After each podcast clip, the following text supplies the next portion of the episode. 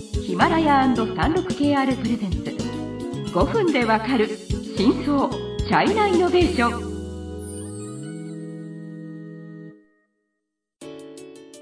皆さんこんにちは。36KR ジャパンの委員です。はい、日本経済新聞の山田です。はい今回はファーウェイシリーズの最終回です、はい。最終回はまあその今こういうことになって日本企業としてはどうフうんァーウェイと付き合うべきかっていうのを話しますが、はい。はい、その前に、はあ。あのちょっと山田さんにお聞きしたいんですけど、えあのまあ、ファーウェイ今そこまでやっぱりこうスマホとかが売れてえて、うん広がっててで、まあ、それがアメリカは嫌っていうのが、まあ、その説明を聞いててはい。わからなくはないんですけど、だって中国のスマホメーカーは他にもいっぱいあるじゃないですか、まあシャオミとかオポとか vivo とか、はいどれも今世界シェアトップうん5だから、それをなんでそういう企業に対してなん。で文句言われないの？そう言わないっていうのとも、逆にうんって思います。どういうこといということですよね。はい。それで私は取材の過程でですね、まあ、別に私がやったわけじゃないんですけど、スマートフォンを解体して中身を、部品を分析する人っているんですよ。で、その人のところに行って、その 5G になった時にどういう中身の構成になってるのかっていうのを見せてもらったんですね。で、まあ、その、ファーウェイが一つの代表であると。で、もう一つの代表は、今、長前の上がった中だと、シャオミがうん代表ですけど、うんシャオミと、その、ファーウェイのある時期の、その最先端の 5G のスマホを分解してみた。すると、その頭脳に当たるですね、まあ、プロセッサーって言いますけど、はい。プロセッサーがですね、えっと、ファーウェイはハイシリコンという自分の子会社が設計したものを TSMC っていう台湾の会社に作らせている作っていうことが分かりました。はい。で、シャオミはどうかっていうと、クアルコムというですね、はい。えっと、アメリカの確か三ノ勢にあると思いますけど、のお半導体会社が開発したもので、これもまた TSMC で作ってるわけですけど、ということが分かったと。はい。で、あの、アメリつまり乗ってる部品、その、えっと、プロセッサーをはじめとして、を国別に分析しているのを見たら、あの、ファーウェイのものはですね、はい。アメリカ製がほぼ部品がなくなった。そうなんですね。そうなんです。もう、サイシリコンがいろんなものを自作している。はい。で一方で、シャオミはなんと 5G になって、アメリカ比率が高くなってるんですよ。なぜならば自分で開発できないから買ってくるしかない。まあ逆に、もうちょいシンプルに言いますと、うんじゃあ、シャオミはそれほどの脅威にいや、つまりアメリカの。立場からすると、シャオミのスマホが売れた方が儲かるから、いいんですよ。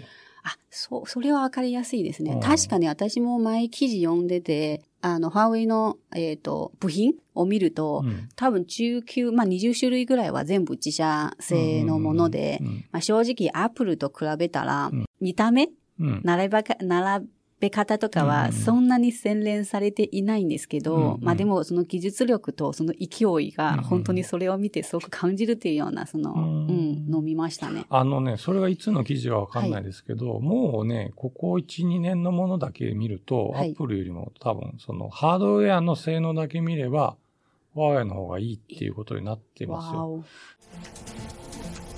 36KR ジャパンのサービスコネクトは最先端の中国のイノベーションやテクノロジー企業情報を提供しています。中国での事業やパートナー企業の探索などヒントになる情報が満載。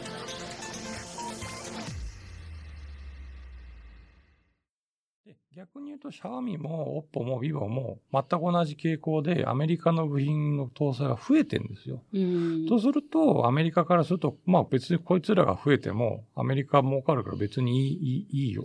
勝手にしてっていう。結局別に盗盗聴とかスパイとかそういうまあ話じゃないですよね。いやうんまあ、それはね、クアルコムの半導体のものの方が、アメリカはどういうふうに作られたものがわかるから、うん盗聴しにくくするとかっていうのは、それはあるのかもしれませんけど、はい。ちょっとあんまりね、その、いや、だからそれを見れば、で、5G の基地基地局になると、もうその、それはもう別の次元の話で、多分、ファーウェイは、これ解体したのって僕、記事見た記憶がないっていうか、う知らせればわかるんですけど、まあかなり要するに他の人から買わなくても自分でできるようになっちゃってるわけです。はいはい。とすると、やっぱアメリカとしては、嫌だね、この人っていうふうにどうしたまあ嬉してくなってないる。ですよね。はい。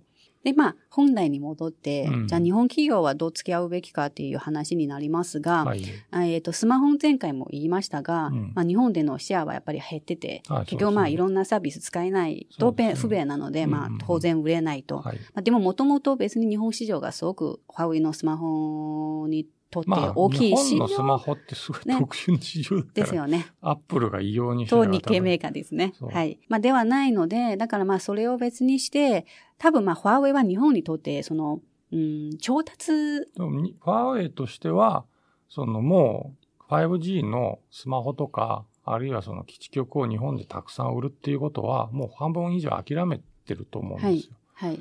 むしろ、その自分で製製品を作るために、日本からたくさん部品を調調達した方、しないと、少なくとも今は、この、別に、あの、スマホってプロセッサーだけでできてるわけじゃないから、うん。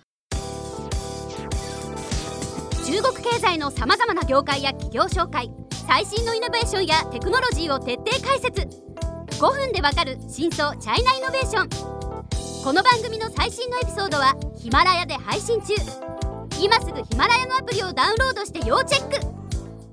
他の、まあ、例えば電池だとか、あるいはその、センサー、カメラのセンサーだとか、うん。あるいはその他の電子回路のに必要なコンデンサーだとかなんとかっていうもっと一般的な部品は、それは日本から買った方が性能がいいし安いし、あの、まあ、軽くなるしって、それはあった方が当然いいわけですよ。それは、まあ逆にその売れるもんですか、ファーウェイに。え規制があるんじゃないですか、うんいろいろ。でまあ私もはっきりわからないんですけど、うん売っていい。いや、つまりアメリカが、その、ファーウェイに売っちゃダメですよってこう言ってるわけですけど、じゃあどこまでの範囲がダメなのかっていうのはあんまりよくわかんないわけですよ。グレーゾーンというか。うんで、まあいろいろこう、その全、全品目についてアメリカに聞かなきゃいけないのかよくわかんないですけど、うんざっくりとした基準は、私の受けてる感じは、それこそプロセッサーみたいな、その、まあ、プロセッサーで何かっていうと、要するに、あの、計算をして考える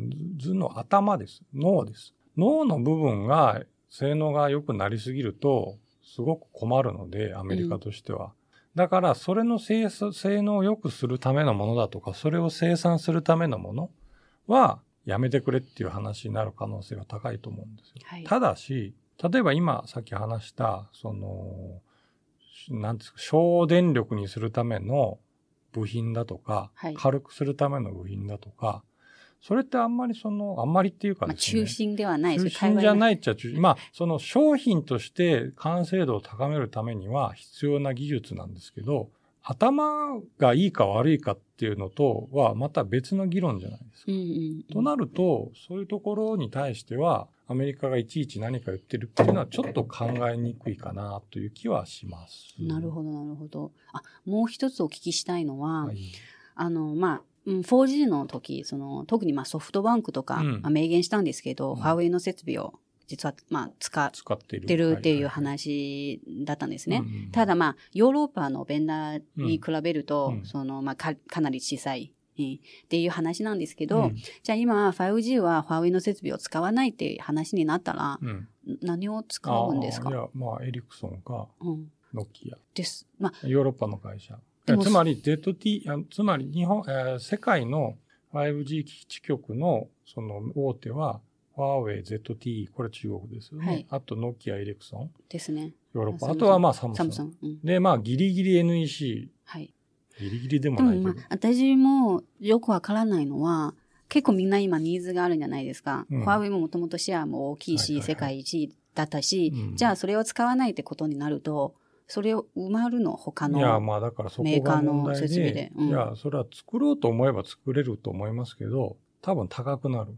ですよね。うん。追いつかない。で可能性もそ、そこはやっぱ高くても中国製が嫌だっていう会社あの国もあるでしょうから、はい。それはもうそういう人はまあ高いかも、高いかもしれないけど、それはもう我慢しするしかないと。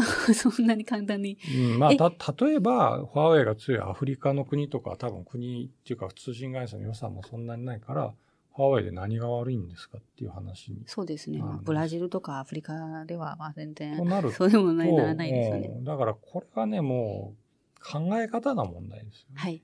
あと最後の一つ。はいはいはいあの、5G のファーウェイの特許ははい多いんじゃないですか？はいは。いそういう技術。アメリカでもまあいろいろもらってるんですけど、はいじゃあその排除ってことになると、うんそういう特許も使えなくなるんじゃないですか？うんじゃあその 5G 技術、それ成り立つんですかっていう。あまあ、それはできると思いますよ。